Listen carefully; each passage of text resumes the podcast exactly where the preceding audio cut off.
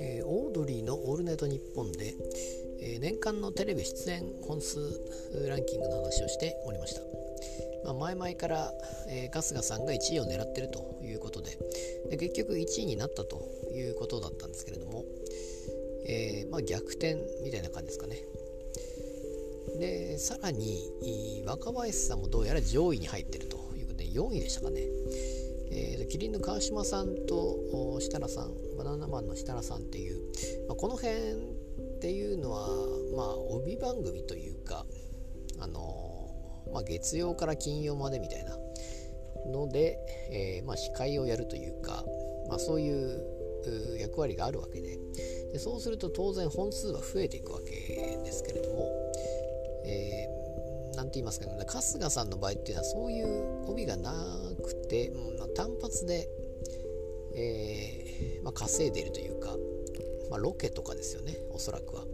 そのひな壇で何か言うみたいなのよりもおそらくロケでいろいろやっているんではないかと。思うんですが。で若林さんはなぜそんなに上位なのかという感じで、えーまあ、私はほぼテレビを見ないので、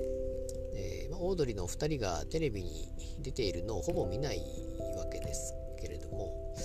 えーまあ、見ないどころかあ、まあ、他の方も見ないのでただ、えーまあ、綺麗に川島さんであったり設楽さんであったりっていう方はそういう帯に出てるっていうのは分かりますから、まあ、それは上位だよねっていうのは分かるんですけども若林さんが上位というのはこれはどういうあれなのかなと、まあ、でも、まあ、たまにそのラジオで話をしたりしますので例えばもあの松本さんと、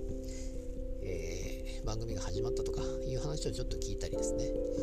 えーいろいろお何ですかスクール革命とか、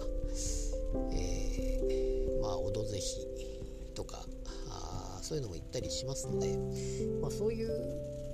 やっぱりレギュラーはやっぱりどうやら多いというのはあの、まラジオの中でも言ってますから、まあ、帯なくても毎週毎週レギュラーというのが何本もあるわけで10本以上あるんですかね、まあ、そういうのはいろいろ出ているというのは、まあ、確かにそうなのかなと